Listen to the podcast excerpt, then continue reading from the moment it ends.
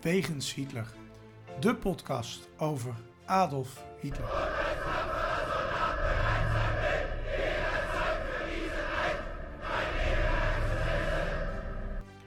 Dictator, alleenheerser van 1933 tot 1945.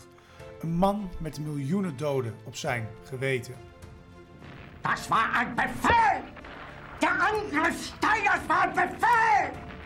Een man waar ongelooflijk veel verhalen over te vertellen zijn. Ook al die jaren na zijn dood. Adolf Hitler heute Nachmittag in seinem Befehlsstand in der Reichskanzlei bis zum letzten Atemzuge gegen den Bolschewismus kämpfen für Deutschland gefallen ist. In deze podcast gaan Sjoerd de Boer en Niels van Andel de wegen van Hitler af. Ze kijken naar bijzondere plekken, naar vroeger, naar nu. En ontdekken samen met de luisteraar het bijzondere verhaal van de Führer van Nazi-Duitsland. Ja, Sjoerd, als deze uitzending online komt, dan zijn we bezig aan de nooduitzending. nee, oké. Ja, want, want, want, nee, want. Nee, nee, nee. We gaan eh, vandaag eh, beginnen met een, eh, een special. Een special over eh, boeken die wij gelezen hebben. En eh, ik moet de luisteraar teleurstellen, jij wint dat aan alle kanten. Eh, natuurlijk, want jij bent veel ouder, dus je hebt al veel meer tijd gehad om te lezen. Ja, en mijn geest is ook veel, veel minder actief. Hè, dus ik moet het van het geschreven woord hebben. Jij werkt drie dagen, je hebt kinderen, dus je hebt niks te doen. Hè? Kijk, ik heb een heel druk leven, in tegenstelling tot jij. Nou, eh, ja, precies. Jij eh, vergadert, hè? Oh, zo Dat is jouw Je ding. kunt beter een boek lezen, kan ik je vertellen. Ja, hoor. boek schrijven, wat vind je daarvan? Dat is nog leuker, maar daar ben ik nog niet aan toe. Hè? Dan moet ik eerst de DT'tjes onder controle hebben. Jij kan dat later doen als jij straks de baas van de VVD bent. Eh, Dan, dan, eh, dan, dan schrijf ik boeken. als in 2058 eh, Rutte het bejaardenhuis ingaat. en een nieuwe leider van de partij nodig is, dan sta ik klaar. Ehm, wij gaan deze uitzending doen over wat boeken. Eh, we hebben allebei wat boeken meegenomen. Eh, nou, eh, ik heb er hier twee liggen van de vier die ik wil bespreken. Jij hebt er vier liggen. Dus, Nou, dit- jouw stapel is toch ook al dik met die twee boeken, hoor. Jawel, ja, die andere twee boeken die ik niet noem, ik moet eerlijk zeggen, dat zijn ook behoorlijke bijbels. Dus het zijn forse boeken. Ehm, ehm, ik wil beginnen met dat ik een interessant boek aan het lezen ben. Daar ben ik wel een end in. Dat heet ehm, Why the Allies Won. Het lijkt allemaal heel, dat heb ik als eerder genoemd in een uitzending, heel vanzelfsprekend dat eh, de geallieerden de oorlog wonnen. Ja. Eh, maar zo vanzelfsprekend is dat eigenlijk helemaal niet als je daarnaar gaat kijken. Eh, er zijn veel meer factoren moeten een rol spelen waarom de geallieerden eigenlijk uiteindelijk Duitsland op de knieën dwongen. Want het heeft een hele tijd voor de Duitsers toch een stuk beter voor gestaan dan voor de geallieerden. Mhm. Maar goed, eh, dat is een heel interessant Ja. boek. Eh, als ik dat gelezen heb, is het denk ik uitermate geschikt voor een special. Dus ik ben flink aan het aantekenen erbij als ik Oh, goed zo. Ja, dat, eh, ja, Dus dat, eh, dat is misschien het eerste boek. Maar wat ik tot nu toe heb gelezen is wel heel interessant.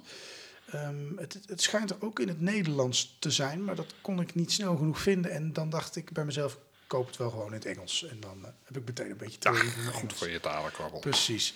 Ehm, we gaan een hoop boeken bespreken. Ehm, ik stel gewoon voor dat we een beetje om en om gaan doen. We hebben ook wat vragen erbij. Eh, wat, wat, waar gaat, nou ja, ik kan ze wel even noemen, de vragen.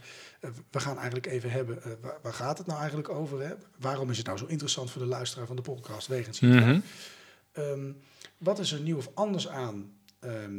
Ehm, misschien ten opzichte van wat er al is. Maakt dit boek iets bijzonder? Hè? Ja, Eh, ja, nou ja, eh, eigenlijk, eh, weet je, waarom moet de luisteraar het luizen, lezen? Dat heb je eigenlijk al Ja. verteld bij jouw eerste boek. Ja. Hè? Maar wat is er zo bijzonder aan? Nou, ik vind dat standpunt wel interessant. Dus die, die special, die zie ik wel zitten. Nou, precies. En, en wat ook interessant is aan dat boek. ehm, wij denk, als ik denk aan hoe ik tien jaar geleden tegen de oorlog keek, was het heel erg voor mij van er was goed en kwaad. En democratie tegenover eh, dictatuur. Maar als je er twee tellen over nadenkt, de Sovjet-Unie was alles behalve een democratische staat die meevocht tegen Nazi-Duitsland.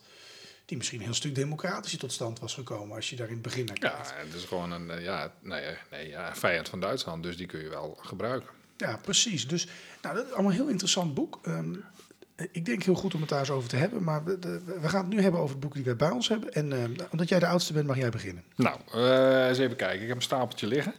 Ja, ik heb, ik heb niet allemaal boeken meegenomen die nog, nu nog eh, voor een uh, te verkrijgen zijn. Je moet gewoon even in een tweedehands boekhandel af en toe kruipen.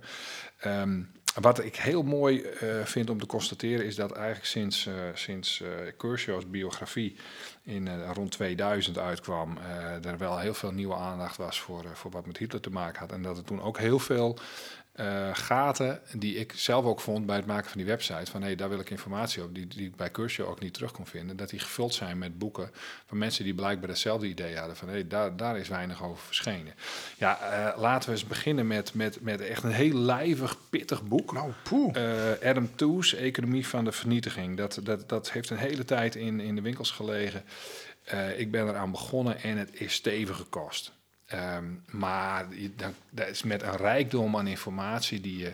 En dat maakt, het, dat maakt het interessant voor de luisteraar als je hem op de kop kan tikken.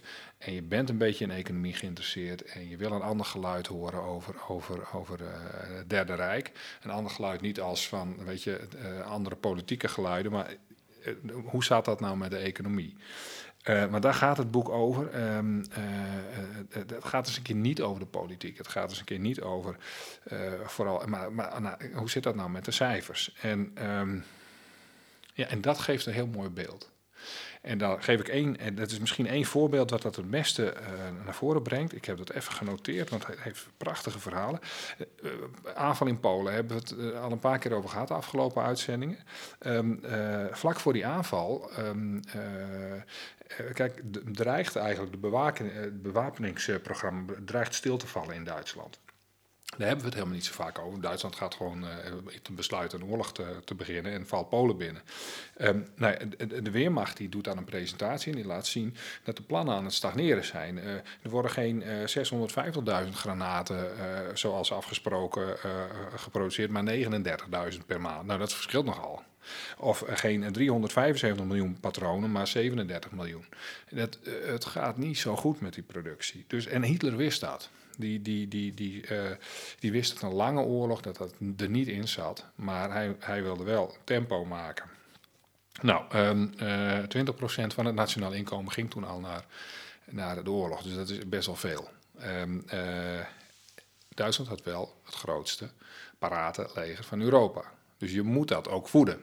En dat, had, dat had niet vijf jaar lang gelukt. En wat er gebeurde, Hitler die valt heel snel Polen binnen. Uh, dat lukt. Maakt een verdrag met Rusland. Um, een deel van Polen valt ook in Russische handen. En dan uh, is eigenlijk Rusland ook nog eens een keer Hitlers redding. De grootste aardvijand levert namelijk allerlei producten. Eh, zodat die oorlogsindustrie weer op gang kan komen. En dat ze nou rustig kunnen opbouwen tot ze de volgende aanval in het westen kunnen gaan doen. Nou, dat vind ik typisch een invalshoek die erg economisch is en die ik mij helemaal niet gerealiseerd had uh, op basis van de veel meer politiek getinte biografieën. Dus ja. Adam Tooze, Economie van de Vernietiging. Economie van de Vernietiging. En dus vooral uh, interessant vanwege de andere invalshoeken. Ja. Nou, uh, over invalshoeken gesproken. Um, een van de boeken waar ik zelf uh, nog met veel plezier aan terugdenk... is het boek van Karel... Over, niet van Karel Deunits, maar over Karel Deunits. Ja. ja. En jij hebt hem ook gelezen. Ja, heb ik van jou geleend. Ja. Je hebt hem toen van mij geleend. Toen was ik nog een schattig stagiairtje bij ons op school. van Barry Turner, uh, Karel Deunits, de laatste dagen van het Derde Rijk. En ik schrok uh, vandaag toen ik even keek op de bol. Uh, ik denk, nou, dat moet nog verkrijgbaar zijn. Het is nu vijf, zes jaar oud. Um, en dat ding, dat, nou, ik denk dat ik dat voor twee tientjes heb gekocht. Hij is inmiddels 60 euro. Um, en toen bedacht ik me ineens ook weer dat het best wel een dik boek was. Maar op e-book is die best, als e-book is die nog wel te betalen. Ik vind 60 euro voor een boek vind ik veel geld. Dan moet het heel goed zijn. Nou, 60 euro vind ik het op papier niet waard, om heel eerlijk te zijn. Maar als e-book zou ik hem dan wel aanraden. Ja, ja. Um, misschien uh, via een uh, tweedehands winkel of zo, dat het wat uh, aangename prijs is. Ja. Marktplaatsen zijn best mensen die misschien willen verkopen. En anders, nou ja, goed, met een beetje e-reader die mensen misschien hebben van iPad... kun je best prima een boek lezen, denk ik. Vertelt dit um, boek alleen over de laatste dagen van Karel Deunits? Want dat nee, ben ik even kwijt. Nee, het boek Karel Deunits, de laatste dagen van het Derde Rijk... Het, het, lijkt, je denkt heel de tijd, het gaat alleen over die laatste paar dagen... Um, je hebt uiteindelijk die Flensburg-regering, uh, die, die ja, um, ja. Hitler is dood, 30 april. Hitler pleegt zelfmoord. Een politiek testament. Dat testament zelf, dat is denk ik ook een keer goed voor een special. om, om gewoon eens te bespreken. Gewoon eens ja, stap ja. voor stap door te nemen met de luisteraars.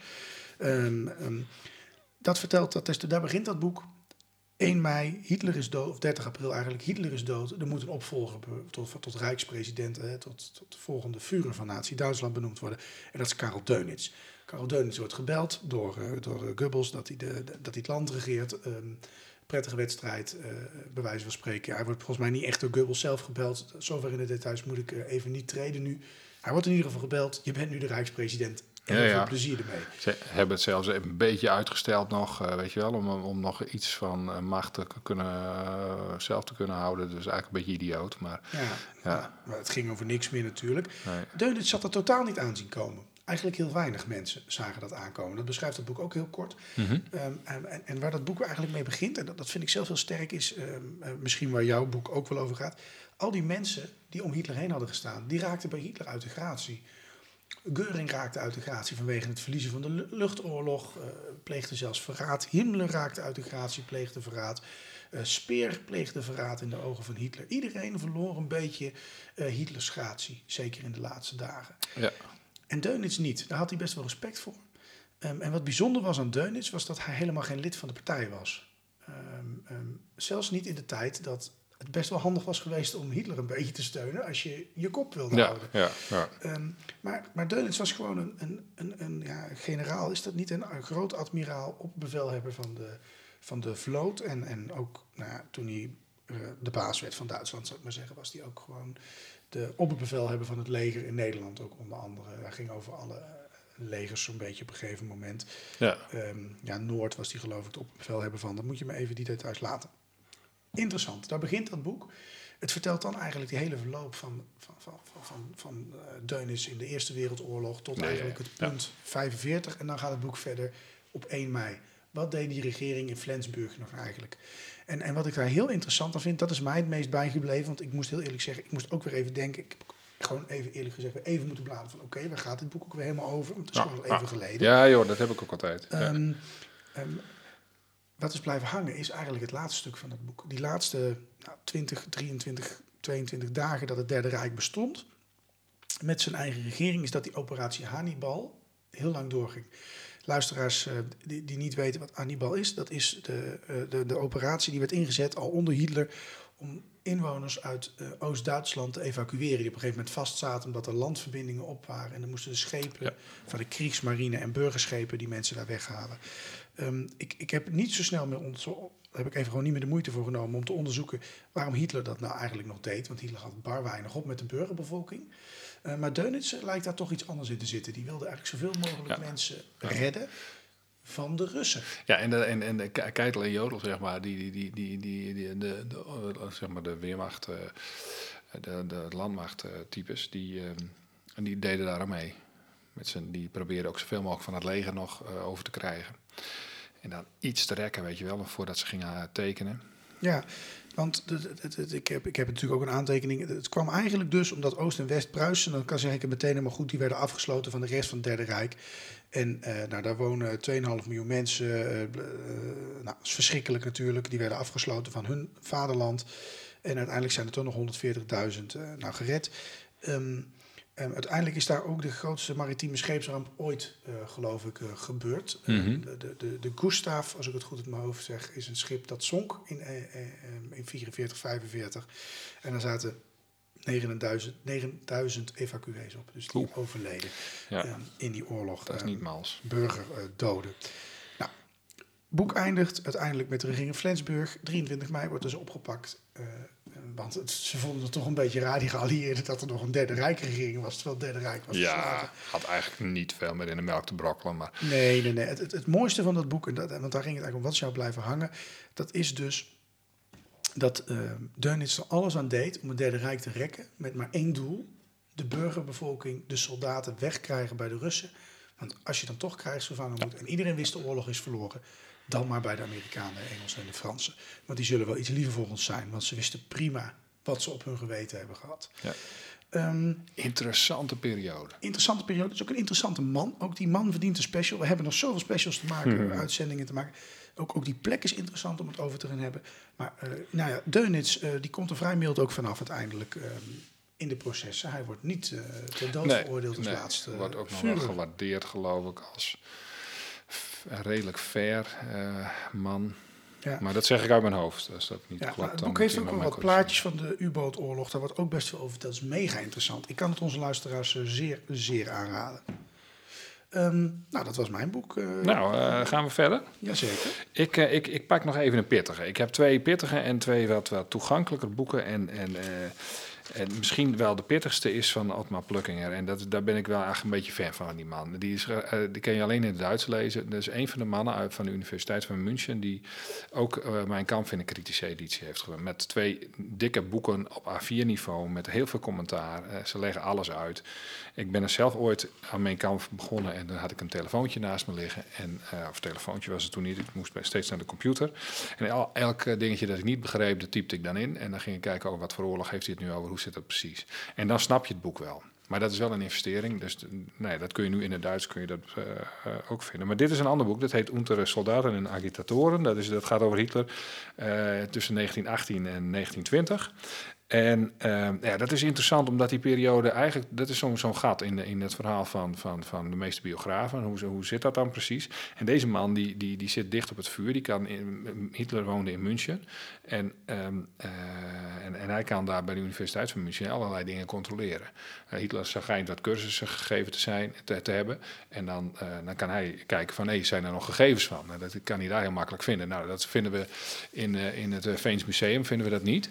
Dus, ehm, eh, dus dan zit je daar wel prachtig. Dit, dit, dit verhaal ontkracht allerlei fabels. Eh, hij komt met heel gedetailleerd bewijs. Heel, het is heel wetenschappelijk, heel veel bronnen. Ik, ik, ben, ik ben gek op die, die man, want hij, ik, ik wilde natuurlijk exacte locaties weten en exacte data voor mijn timeline. En die kan ik hier vinden, want hij, hij, schuift ook dingen van, van tafel, van er klopt niks van. En heel interessant eh, gegeven en een, een simpel verhaaltje uit dit boek. Dat is dat, dat, dat eh, eh, een, een andere onderzoeker die heel veel geschreven heeft, ook over, over, over in, in dingen uit deze periode. ehm, die, eh, die beweert dat Hitler in, in, in februari 1918 bij de stationsbewaking van München komt. Nou, dat is op zich totaal oninteressant, want hij zat nog in het leger, dus dat zal allemaal best. Maar het pikante detail daarvan is dat hij in de perikelen rondom eh, de moord op eh, Kurt Eisner terechtkomt. Nou, als je weet wie die Kurt Eisner is, dat is de, de, de minister-president van Beieren. En dat is een zoon van een Jood, een, een, een leider van de Vrijstaat Beieren. En dat is dus Beieren onder het, eh, tijdens de communistische opstand. En als Hitler bij een bewakingscommando zit daar, dan is hij in contact geweest, was de redenering, met die, of dan had hij in ieder geval diensten verricht voor die communistische eh, meneer Eisner. Ehm, daar zouden ook foto's van zijn. En eh, een van die foto's, dat is eh, Hitler als eh, bewaker. Hij kijkt even naar die foto. Hij zoomt daarop in. Hij zegt, ja, moet je luisteren. Wat draagt hij daar eigenlijk op die foto? Is dat niet een ijzeren kruis? Wat moet je met een ijzeren kruis als je daar bij de bewaking zit onder de communisten? Ga je toch niet met zo'n... Dat is een beetje gek. Ehm, en wat ligt er op tafel? Dat is Le Journal, een Franse krant. Is dit niet een foto uit de Eerste Wereldoorlog? Nou, en hij zoekt dat dus uit. Hij zoekt ook naar bewijzen voor Hitler dat hij daar in, op dat moment eh, in dienst was. En die kan hij eigenlijk niet vinden. Dus die, de, de, de truc, ehm, of het, het verlangen van sommige mensen om te bewijzen dat Hitler eigenlijk inconsequent is in zijn denken. En dat hij socialistische de ideeën erop nahield in die tijd, die hij later probeerde te ontkennen. Ja, dat kun je op basis van dat verhaal in ieder geval niet eh, stellen. En zo gaat dat hele boek eigenlijk door. Dus echt eh, een mooie wetenschappelijke kost. Ja, in het Duits, moeilijk te krijgen misschien tegenwoordig nog, Otmar Plu- Otmar Plukkinger, unter Soldaten und Agitatoren. Ja, een eh, mooi wetenschappelijk boek. Ik heb een boek dat eh, als vervolg hierop dat niet echt eh, over Hitler zelf gaat, maar meer over de gevolgen van zijn daden. Dat boek heet In dienst van de naties. Dat kwam uit ongeveer tegelijk met jouw boek Cadeautje van de Führer. Ik heb ze allebei toen tegelijk achter elkaar gelezen. Ehm, en In dienst van de naties, dat is een boek van Paul van der Water. Ik weet helemaal niet of het een populair boek is geworden. Ehm, en daar stond een heel mooi citaat in van Primo Levi. En daar, daar wou ik mee beginnen. Ehm, je hebt monsters, maar het zijn er te weinig om echt gevaarlijk te kunnen worden. Gevaarlijk zijn de normale mensen. En daar gaat dit boek over. Normale mensen die besluiten te collaborateren. Hè? Dus samen te werken met de bezetter, met ehm, ehm, de nazi's. Hij gebruikt in dat boek, dat zegt hij ook in het begin heel bewust, het woord collaborateur en niet het woord landverrader of eh, politieke delinquenten. Ehm, en, en hij legt dat ook wel uit. Hij zegt namelijk van nou, politieke delinquenten, dan moet je het eens zijn met de politiek van de naties. Dat was bij de mensen die hij beschrijft in zijn boek niet eens per definitie het geval. Ehm, en, en landverrader vindt hij een veel te zwaar woord. Want ehm, eh, wa- wat is dan een landverrader? Hè? Wanneer ben je dan een landverrader? Ben je een landverrader als je brood bakte voor de Weermacht? eh, Of, of de laarzen maakte voor de Weermacht? Of eh, Philips heeft ook dingen moeten maken voor de Weermacht. Ben je dan een landverrader? Heineken. Hm? Heineken. Heineken. ehm, eh, nou, al dat soort bedrijven hebben gewoon meegewerkt. Ben je dan een landverrader? Nee, je, je collaboreerde. Hè? Je was een collaborateur. Maar een landverrader, dat is wel weer een heel andere tak van sport. Dus hij gebruikt heel consequent collaborateur. Nou, moet ik wel zeggen... ehm, of ik het daarmee eens ben, is een ander iets. Ik, ik, ik vind wel dat hij sommige mensen in zijn boek beschrijft... waarvan ik denk, nou, jij, jij valt volgens mij wel onder de definitie van landverrader. Ja, ja, ja. ja, ja. Ehm, maar goed, hij kiest daar iets anders voor. Dat laat ik daar. Dat boek is mooi omdat het eigenlijk op vijf vragen steeds gaat. Het gaat over ehm, een, aantal personen. Ik, zeg uit mijn hoofd tien. En hij, hij, hij vertelt eerst van hoe liep hun leven, hoe zijn ze gekomen waar ze zijn. Mhm. kiezen ze dan voor het nationaal socialisme? Waarom word je dan, je kunt daar nog voor kiezen, maar dan is het ook nog een keuze om actief te worden, ook voor die bezetter eh, van, van je vaderland.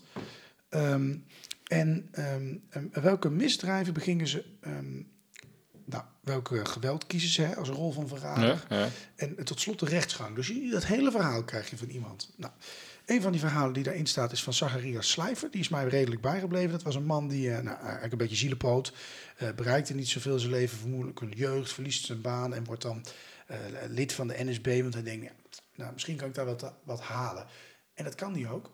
Eh, want hij krijgt een baantje bij, eh, nou, bij een of ander vliegveld, eh, Leeuwarden geloof ik. Eh, hij krijgt in ieder geval een baantje dankzij zijn lidmaatschap bij de NSB. Dus dat wordt voor hem Hmm. geregeld. Hmm. Eh, echt een kartel. Ik heb er ooit naar F-16 staan kijken op dat vliegveld. Maar goed, ga door. Ja. Hij wordt in ieder geval ook medewerker uiteindelijk ehm, ehm, van de SD, de Sicherheidsdienst, de staatspolitie van de Duitse eh, politie. Hè? Ehm, nou, ja, moeilijke jeugd dus, allemaal heel lastig. Ehm, en hij doet daar best wel smerige dingen voor die SD. Hij is, hij is een man die, die houdt van geweld. Eh, sadistisch, eh, vindt het lekker om mensen te mishandelen, letterlijk. Geeft hem een gevoel van macht. Hij schijnt zelfs gezegd te hebben dat een uh, gummiknuppel met een kogel erop lekkerder slaat. Ehm, eh, het was een beetje een, Een een- apart, eh, hobby. ja, aparte hobby had die man. Ehm, ehm, maar het was ook een beetje een scheiter. Want hij werd uiteindelijk in het laatste jaar van de oorlog werd hij overgeplaatst naar Groningen. Omdat hij liever niet bij razzia's aanwezig was. Dat vond hij te ver gaan. Dat vond hij lastig. Dus hij had een beetje een lastig moreel kompas. Oh, hmm. Hij was bang om bij arrestatie en razzia's aanwezig te zijn. Dus dat, dat, dat, dat is best wel wonderlijk, hè? Want je hield wel van slaan. Ehm, nou, verhoren, daar kon hij van alles van. Er wordt van alles op beschreven. Ehm, ja, die man, die man die moet wat gemankeerd hebben. Dat, dat wordt ook wel een beetje in dat boek gezegd. Ehm, en Beetje pleinvrij is, maar hij durft het in een geheime verhoorkamer wel of zo. Ja, precies. En dan was hij ook best wel smerig. Er wordt echt eh, in het boek best wel gedetailleerd beschreven wat hij allemaal deed. hij bijvoorbeeld in iemand zijn gezicht rook uitademen. dan zou je denken, nou, wat heb je daarvan last van? Het is smerig. Maar als je heel erg bronchitis hebt, dan voelt dat als een bijna Ja. doodervaring. Ja, ja. Dus dat, soort dingen deed hij. Nou, hij is uiteindelijk na de bevrijding opgepakt, vastgezet in Groningen, eh, hè, waar hij werkte. Dat is dan toch weer mooi. Allemaal onderzoeken geweest. ehm, en ehm, ehm, nou, eh, daar werd eigenlijk gezegd van eh, hij is ontoerekeningsvatbaar, is gevaarlijk en instabiel. en werd daar in een psychiatrische inrichting opgesloten. Uiteindelijk pleegt hij in 1953 zelfmoord. Dat is een van de verhalen die mij is bijgebleven. Er zitten nog heel veel andere mooie verhalen in. Dat maakt het ja, mooie, bijzondere verhalen. Ja, Een, ja. Een Joodse mevrouw bijvoorbeeld, die, ehm, ja, dat, dat had een mooi woord. eh, Jo- Joden, eh, Joodse mevrouwen die dan verraden om zelf in leven te blijven. Ehm, dat had ook een speciale naam in het Duitse Rijk. Ik, ik, ik weet niet meer hoe dat heette. ja, dat je ja, ik kan er ook niet op Wij komen. weten het allebei. ehm, Volgende mok. eh, volgende mok, als je weet, ja, dat vind ik een goed idee. Er is een mok te winnen als je weet hoe dat, hoe, hoe dat genoemd werd in het Duitse Rijk. Als je als Joodse eh, mevrouw of meneer eh, diende om eh, anderen te verraden en zelf in leven te blijven. Nou, een mok voor degene die hem het winnende antwoord instuurt op onze social media. Ehm, ik zie dat ik snel moet gaan afronden over dit boek. Een prachtig boek ehm, wat beschrijft hoe normale mensen eigenlijk de handlangers worden van kwaad en het kwaad zelf worden. Ehm, en soms, ehm, en, en, dat- vind ik zelf het meest onbevredigende eigenlijk aan het boek, hoe die mensen eigenlijk allemaal een groot deel van hun straf mogen ontlopen. Wat ook in Nazi-Duitsland Ja, gebeurde. ja. Koningin Ja, Juliana die had geloof ik ook enorme moeite met doodvonnissen tekenen van mensen die het, het, het hoogste verraad hadden gepleegd. Ehm, en je ziet eigenlijk dat ze allemaal of vrij vroeg of eh, op een gegeven moment komt er een soort amnestieregeling zelfs. eh, allemaal toch weer loskomen, ondanks alles wat ze hebben gedaan. Ja. Hm. Ja. The floor is yours. eh. Ja, ik heb echt, dit is echt het boek waar, waar heel veel begon aan, aan, voor mij, voor Hitler-onderzoek. dus ik wilde dat toch een keer eh, bespreken. Het heet Waarom Hitler, van, het is van Ron Rosenbouw. En het is een, het is, het is een ander boek. Eh, het, is een soort, het staat er ook op, een zoektocht naar de wortels van het kwaad. En ehm, het gebeurt wel vaker dat, dat, dat je op zoek gaat naar, eh, naar, naar de, de redenen waarom eh, mensen de, dingen doen. Dan kom je bij psychologen of bij psychiaters terecht en zo. Maar hij gaat er ook naar op zoek. En hij zoekt het bij historici en hij heeft het over Hitler. En hij wil weten waar het vandaan komt. En hij zoekt bepaalde lastige kwesties, eh, gaat hij het dan over hebben. Ehm, eh, dat is, vo- vond ik ontzettend interessant. Ook omdat hij een beetje vanuit zichzelf schrijft. Eh, het is heel toegankelijk. Eh, maar tegelijkertijd heel filosofisch en het, en het denkt ook na over mo- morele kwesties. Ook over hoe je daarna eh, nadenkt over eh, het kwaad. Welke dingen sommige historici echt niet wilden zeggen. En welke andere historici waar die dan echt minder moeite mee hadden. Dit is ehm, ja, een, eh, een, een, een reis door Oostenrijk. Het is, het, zijn, het is een duidingsboek van wat moeten we nou met die Hitler. Ehm, eh, nou ja, goed. Een van de verhalen die, daar, die hier heel erg eh, in, in- een rol in spelen, dat is, dat is bijvoorbeeld de gifkeuken. De gifkeuken was de eerste, zo, werd de, zo noemde Hitler de eerste krant in München die, die hem echt eh, neersabelde. Een socialistische krant. En ehm, die streed tegen Hitler. Eh, dat deed ze ook op een lompe manier. Ze ver- vergeleken hem met een Jood, weet je wel. Hij, hij, hij nam de Joden zo op, op, op de hak. En dan zeiden ze van, ja, nou ja, hij is niet te vertrouwen. Hij lijkt zelf wel op degene die hij beschrijft. Hè. Eh, hij had, ze hadden het over zijn seksualiteit. Ze pakten hem echt gewoon onder de gordel. Dus, Ehm, Letterlijk eh, en figuurlijk. Letterlijk en figuurlijk, ja. ja. En, en, en, ehm, nou ja, en dat had wel gevolgen. En dat, dat zie je hier onder andere in dit boek. Eh, in, november 1923, de putsch, waar we het vaker over gehad hebben. Dan, dan komt er meteen, zijn ze nog niet aan de macht, hè, de nazi's. Maar dan komt er een stoostroep, dat die bestonden toen net. Eh, eh, die die loopt naar de redactie, slaat de hele zooi kort en klein. En ja, weet je, het is al duidelijk waar we naartoe gaan. En daar zoomt hij dan vervolgens op in. Hij gaat naar de plek waar de vader van, eh, van Hitler is, eh, is geboren. Hij gaat naar, eh, de- door, de, door sneeuw en wind en dat beschrijft hij dan. En wat daar dan nog te vinden is, echt aanbevelenswaardig. Ehm, als je een beetje van redeneren en nadenken over Hitler houdt.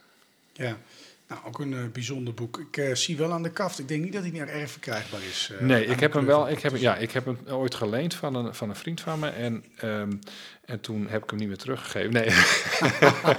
en toen, nee, die heb ik, die heb ik inderdaad later tweedehands gekocht. En toen was hij nog volop te krijgen. Maar die heb ik nu ook al wat jaartjes in de kast staan. Dat is te zien. Ja. Ehm, het volgende boek wat ik ehm, wilde noemen is, is juist van mij weer een wat wetenschappelijker boek. Ehm, dat is wat ik zelf eh, een goed boek vond. Ian Kershaw is heel erg bekend om zijn eh, Tweede Wereldoorlog werk. En ik heb het boek eh, Tot de Laatste Man gelezen. Ik Oh, wat altijd- ben ik blij dat je je Kershaw noemt. Ik had Ja, hem niet meegenomen. Ik denk, dat is niet origineel, maar ik, het kan niet zonder. Hè. Nee, precies. Nee, prachtig. Mooi, mooi, Ian mooi. mooi. Kershaw heeft überhaupt veel goede boeken geschreven hoor. Ik heb nog een dikke pil van hem boven staan die ik eigenlijk al te lang niet aan begonnen ben. Ehm Ian Kershaw heeft best goede boeken geschreven. En een van de boeken die mij goed is bijgebleven is, eh, dat heet, eh, eh, die, in het Engels heet geloof ik The End of Germany. ehm, maar in het Nederlands heet dat ehm, Tot de Laatste Man. Ja, vind ik trouwens een, een, prachtige titel. In het Nederlands een keer mooier dan in het Engels. Ja, Ja. precies. Het, ik, ik, moet- ik moet zeggen, ik dacht het zou het een totaal anders boek zijn toen ik het in het Engels Ja, vond. maar nee, ja, het is hetzelfde boek, maar de titel is gewoon in het Nederlands veel beter. Ik vond het hartstikke goed. Ja, Ja. het is een steengoed boek. Ehm, waarom is dat steengoed? Niet als je houdt van een mooie roman. Het is goed als je houdt van een wetenschappelijk eh, verhaal over hoe het kan dat het Derde Rijk eigenlijk doorvocht. Het was eigenlijk eind 42 al lang duidelijk, de oorlog kan door Duitsland niet meer gewonnen worden. Als de Duitsers het hadden willen doen, was het in 41. De kans toen ze voor Moskou stonden, hadden ze door moeten lopen en dan hadden ze het kunnen winnen. Maar het is duidelijk als de Verenigde Staten mee gaan doen. Dit is afgelopen. Dit winnen we nooit meer. Nou, ze vechten door. Ook als de geallieerde landen. Het is ongelooflijk hoe stoïcijns die Duitsers. hè, We hebben het onze eerste aflevering ook over gehad, geloof ik. Bij Van Nu naar Vroeger. Ehm, Hoe kan het dat ze doorvechten? Nou, dat boek beschrijft dat meesterlijk. En ook gewoon tot het bittere eind. Ook als je kijkt, hè, Karel Donitz, alles ging door. Het Rijk bleef functioneren, ondanks dat het Rijk al lang was ingestort. Tot vrijwel het bittere eind. Nou, een prachtig boek dat dat echt, nou, ik durf het te zeggen, perfect beschrijft. Ehm, en je ziet er ook eigenlijk in hoe Hitler eigenlijk al die tijd... en dat, je mag geen bewondering hebben voor Hitler. Dat is een heel raar woord om te zeggen als je het over Hitler hebt. Maar stiekem heb ik dan, dan ja, historische bewondering of zo... voor hoe die man dan tot het bittere eind zijn rijk in stand houdt met, met, met, met onderdrukking en, en dat soort zaken. Dat, dat komt allemaal. Ja, dat is, dat, is wel, ja, dat is wel heel apart. Ja, Dat komt heel mooi naar voren hoe dat, hoe dat, eh, hoe, ja, ja, ja, ja. dus historische bewondering. Ja. Voorop staan dat ja, ik geen, ja, nee, je hoeft het, ja, het, is- gewoon maken verwondering van of zo. Dat, verwondering, hoe, dat is misschien hoe, hoe krijg je daar, eh, ja, dat, dat deel ik wel hoor. Dat is, Als het verwondering wordt, dan doe ik mee. Precies. En ik kan me, ik kan me eh, nou, dat, dat kan ik me goed herinneren van dat boek. Ik heb daar ongelooflijk veel. Ik heb, het is een heel dik boek. Ik heb het toen geleend bij de Biep. En ik ga het denk ik gewoon kopen om het in de kast te hebben. Nee, ja, dat, is- dat zou ik ook doen. Ja. Dat Ja. is, dat is, dat Gewoon zo, eens goed, zo goed is het boek. Ja. Ik ga absoluut mee. Ja, Ja, ja. heel goed. Ja. Ehm, jouw laatste boek. Ja, de laatste. Eh, ook weer zo'n gaatje in, in, in kijk, een, een, een biografie over Hitler schrijven. Eh, dan kun je niet alles beschrijven. En dat heeft Ian Kershaw niet gedaan. Dat heeft Joachim Vest niet gedaan. Die heeft zelfs een beetje eh, erin omlopen zwammen af en toe.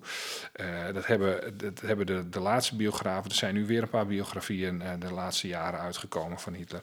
Hebben dat ook niet gedaan. Ze laten allemaal een ander aspect zien. Dat zetten ze in het midden. En een van de dingen die ik zelf tegenkwam bij het maken van mijn website was dat er eigenlijk vrijwel niks bekend was over Adolf Hitler in de, in de Eerste Wereldoorlog. Waar was hij geweest? Hoe staat dat precies? Er waren wat boekjes over verschenen. Via een, een, een, mailtje van, een, eh, van, van, van iemand in München kreeg ik een dik pakket eh, uiteindelijk opgestuurd met heel veel informatie. Ik moest het allemaal zelf uitzoeken. En wat komt er na een paar jaar? Gelukkig had ik die website al lang online. Dan komt er een, een, een boek op de markt en dat heet eh, Adolf Hitler en de Eerste Wereldoorlog. Het ware verhaal, altijd leuk voor de verkoopcijfers. Eh, Thomas Weber. Nou, het is best sterk. Het is een sterk verhaal, genuanceerd. Ehm, eh, Hitler wordt in allerlei boekjes uit de jeugd in Duitsland, propagandaboekjes, ehm, eh, wordt, eh, wordt Hitler vereerd als een fantastische soldaat. En, eh, en, en daar geeft hij een voorbeeldje van. En dan, ik lees even een stukje voor. En, eh, dit is een, fragment uit een boek voor, voor, de, voor de jeugd in Duitsland. Hitler onderscheidde zich in elke slag als een van de moedigste soldaten. Het lijkt Sesamstraat wel, hè? Zijn kameraden uit die tijd zeiden later dat ze zich er vaak over hadden verbaasd dat Hitler niet al veel eerder door een kogel was getroffen. Pino begint een beetje te schudden zo omdat hij, zich, omdat hij zo moedig en zo betrouwbaar was, werd hij tot koerier benoemd. Hij moet dwars door geweervuur rennen en berichten van de ene officier naar de andere brengen. Dat was heel, zeer gevaarlijk, maar Hitler deed het altijd moedig en onverstoorbaar. De keizer verleende hem er eerst een ijzeren kruis tweede klasse voor en daarna zelfs het ijzer, ijzeren kruis eerste klasse, dat alleen voor de moedigste soldaten was weggelegd. Nou, dat wordt flink genuanceerd. Kijk, iedereen die in die oorlog was, heeft een soort heeft dingen meegemaakt die je, als je niet in oorlog bent, niet meemaakt. Ehm, eh, ehm, maar dit hoofdstuk heet ehm, over frontliniesoldaten en etappezwijnen. Etappezwijnen is een, een, een, een, lullige benaming die frontsoldaten hadden, die voor in de, in de, in de linie zaten, in, een, eh, in zo'n greppel die ze dan gegraven hebben. Hoe heet die dingen ook alweer? Nou ja, eh, eh, eh, die zaten daar altijd vol in de vuurlinie. En dan af en toe kwam zo'n koerier, kwam ook eens een keer naar voren. En, maar die overnachtte gewoon in het hoofdkantoor. En dat noemden ze dan de etappeswijnen. Die moesten blijkbaar een eh, route afleggen. En soms bleven ze ook een stukje achter de voorste linie. En dan werden die, die berichten werden vanzelf alweer doorgestuurd. En daar gaat hij dan uh, op in. En dan vertelt hij Weber ook van, ja, moet je luisteren. Um, uh, uh, dit soort verhalen die, die geven je in ieder geval het idee dat er grote overeenkomsten zijn tussen soldaten in de frontlinie en, en dat het, het werk van Hitler misschien nog wel gevaarlijker was, omdat ze dan weet je, over het land moesten rennen en weet ik wat allemaal. Maar dat is absoluut niet waar. Um, uh, want uh, ja, dat, dat werk voor in de linie was gevaarlijker. Als je s'nachts moest kon slapen in, zo'n, in, de tuin of on, onder een dak, samen met de, met de mensen die de leiding van het leger hadden, ja, dan zat je natuurlijk veel beter dan helemaal voorin, tot je knieën in de drek. Ja, precies. Nou ja, eh, en, en dat gaat maar door. En het vertelt eigenlijk het complete verhaal over de Eerste Wereldoorlog. Daarmee eh, ja, is dat, was het eigenlijk het eerste boek dat het compleet deed. Er zijn wel heel veel over, over, over, over België en wat, wat over Frankrijk verschenen, waarin ook wat dingen worden verteld. Maar dit was nodig, dit boek. En het is er gekomen. Ik vrees ook als ik dit boek zie dat het niet meer best verkrijgbaar meer zal zijn. Eh, nou, de- ja, ik, dat weet ik eigenlijk niet. Dit is er eentje uit. Ik zal eens kijken. Ehm, wat is dit? Eh, ja, dit is eh 2010. De Nederlandse vertaling 2011. Nee, het gaat zo snel met die boeken. Maar dit is er wel één. Het is toegankelijk. Het vertelt echt een verhaal over de Eerste Wereldoorlog. Daar weten veel mensen niet zoveel van. Kunnen we het ook nog eens een keer over hebben. Hè? Eh, ontzettend interessant om te bezoeken. En samen met eh, Waarom Hitler, eh, als je die kunt krijgen, ja, dat zijn zeer leesbaar. Ja. Dus dat is ook wel een pre. Precies. Als we het over leesbaarheid hebben, ik sla bijna de microfoon hier gewoon van tafel, ehm, dan heb ik nog één boek, is niet echt een boek. Het is meer een soort eh, plaatjesboek, een atlas, zo heet het ook. De atlas van de Tweede Wereldoorlog. Ik heb het ooit een keer, en ik weet niet eens meer waar ik het gekocht heb. Ik heb het gehad, denk ik, toen ik eh 12 was of zo. 13, zoiets zou ik geweest zijn. De geschiedenis van Niels. Mooi. Alex, eh, Alexander Swanson en eh, Malcolm eh, Swanson. Eh, nou, het, is, het is een beetje een plaatjeboek. Dat zie je ook. Hè. Je ziet het ook voor je liggen. Eh, het gaat een beetje over de belangrijkste veldslagen. eh, een beetje de opkomst. Het is, heel globaal. Maar ik vind het wel leuk dat je gewoon ook eens een keer bij zo'n veldslag... Je kunt dat heel slecht ehm, ehm, ehm, voor je zien. Maar dan zie je ook met plaatjes zeg maar, hoe dat een beetje grofweg ging. Heel handig om in de kast te hebben als je een keer een ander boek leest. Ja. Nou ja, precies. Als je bijvoorbeeld, eh, nou, ik heb hem hier open bij de panzerdoorbraak bij Sedan op 10 mei 1940. En dan zie je echt met pijltjes hoe die panzerdivisies zich bewogen. Er worden ook wat andere plaatjes weergegeven. Nou, het is best wel een, een, eh, nou ja, een, een, een lijvig eh, eh, plaatjesboek. Het is denk ik wel leuk om ook gewoon eens te zien. En wat jij zegt, ook handig om in de kast te hebben. En ik, ik kwam er ineens achter, want we hebben het wel eens gehad over Albert Speer. Dat ik zei van, nou, dat Duitsland dat produceerde best wel lekker. En dan kun je weer heel moeilijk cijfers vinden. Maar ik weet nou waar ik ze vandaan had.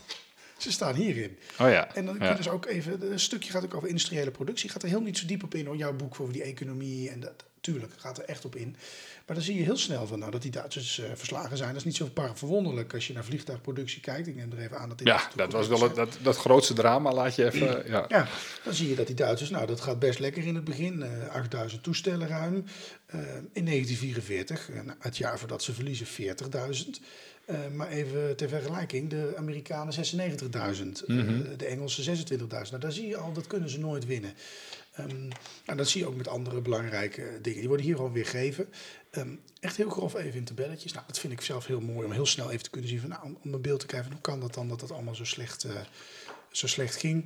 Nou, dat gaat ook over de inval in uh, Manchurië, het atoomtijdperk. Nou, het gaat eigenlijk over dat hele periode tot de overgave van Japan. En heel kort nog over de Verenigde Naties. Daar eindigt het eigenlijk mee dat die eruit voortkomen. Het is best een handig boekje. Het is niet echt een, eh, een lees-leesboek. Uh, ik denk dat, ja, ik heb het wel een keer helemaal doorgenomen, dus gelezen en zo. Het is best interessant, uh, denk ik, om in de kast te hebben. Het was helemaal niet zo duur. Het was geloof ik maar tientje of zo. Nee, joh, dat, dat soort boeken die vind, vind, vind, je in goedkope winkels. En soms is het heel handig. Ik heb ooit eens een keer een boek over de Eerste Wereldoorlog meegenomen. Met heel veel kaarten. Zodat als je, dan lees je ergens over, dan even, even die kaarten bij pakken. En dat is net even anders dan, dan Google Maps of zo. Ja, dit soort boeken liggen vaak bij de, de bij, bij, volgens mij is het nog wel eens, de boekenvoordeel of zo. Dat ja, dat soort, ja, dat soort het zijn, het zijn niet ja. van die hele hoogvliegende boeken, maar ik vind dat ook wel eens leuk. Want de wij, wij vinden het heel leuk om daar heel gedetailleerd op in te gaan. Maar voor de gewone algemeen geïnteresseerde is dat... Uh, en daar ligt altijd van alles over de, over de Tweede Wereldoorlog. En dat zijn soms ook wel, ja weet je, ik heb af en toe ook foto's nodig die rechtenvrij zijn. En dan uh, tube ik daar af en toe eens een boek weg en dan kijk even waar de fotograaf vandaan komt. En als het bruikbaar is, dan, ja, dan kan ik ze ook weer ergens op een website zetten. Precies. Nou, ik denk dat we uh, hele interessante boeken hebben besproken. Acht in totaal. Dus uh, onze ja. luisteraars kunnen weer wat op de, op ja. de wensenlijst zetten. En ze kunnen gaan zoeken. Waar vind ik voor twee tientjes uh, nog een van de exemplaren van deze stokoude boeken? Ja. Die alle acht de moeite waard zijn. Ik denk dat wij zeker weten nog wel een keer een special kunnen doen over boeken. Jij zeker. Jij zult een heel stuk meer gelezen hebben. Ik heb er ook nog wel een paar die we eens kunnen bespreken.